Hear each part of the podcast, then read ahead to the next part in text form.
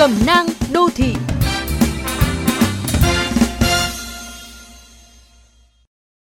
Các bạn thân mến, Tết ông Công ông Táo năm nay có lẽ gửi gắm thật nhiều ước nguyện với mỗi gia đình sau một năm quá khó khăn. Tết ông Công ông Táo cũng là cơ hội tuyệt vời để người lớn nói với con trẻ nhiều điều hơn thế. Trẻ con bây giờ dùng máy tính nhoay nhoáy, có thể dễ dàng tra cứu trên mạng, tìm sự tích ba ông đầu rau.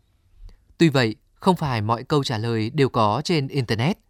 Vì sao trong sự tích, trọng cao yêu thương vợ mà có lúc đang tay đánh vợ để người vợ phải bỏ đi?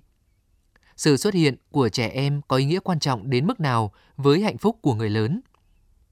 Vì sao đã lấy người khác rồi mà Thị Nhi gặp chồng cũ vẫn nặng lòng xót thương? Một ngày vợ chồng, nghìn năm ân nghĩa. Phải chăng là như thế?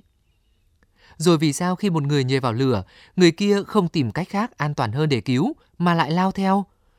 Trong khi các thầy cô dạy kỹ năng sống luôn cằn dặn, cố gắng cứu người là rất đáng quý, nhưng an toàn vẫn là số một. Sinh mạng con người, ai cũng quý như nhau.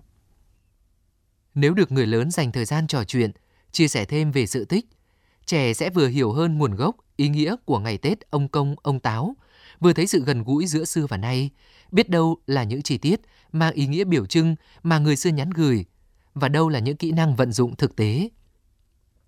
Ngay cả chuyện cá chép, ngoài việc lý giải vì sao thần táo cưỡi cá chép lên trời, người lớn cũng có thể khơi gợi trẻ em hình dung về hành trình thực tế của cá chép trong ngày ông công ông táo. Những chú cá chép dễ thương sẽ về đâu? Liệu chúng có an toàn không? Có gây hại gì cho môi trường lạ? Bởi những nhận thức đúng đắn và trách nhiệm bảo vệ môi sinh cũng quan trọng không kém gì việc hiểu và giữ gìn truyền thống.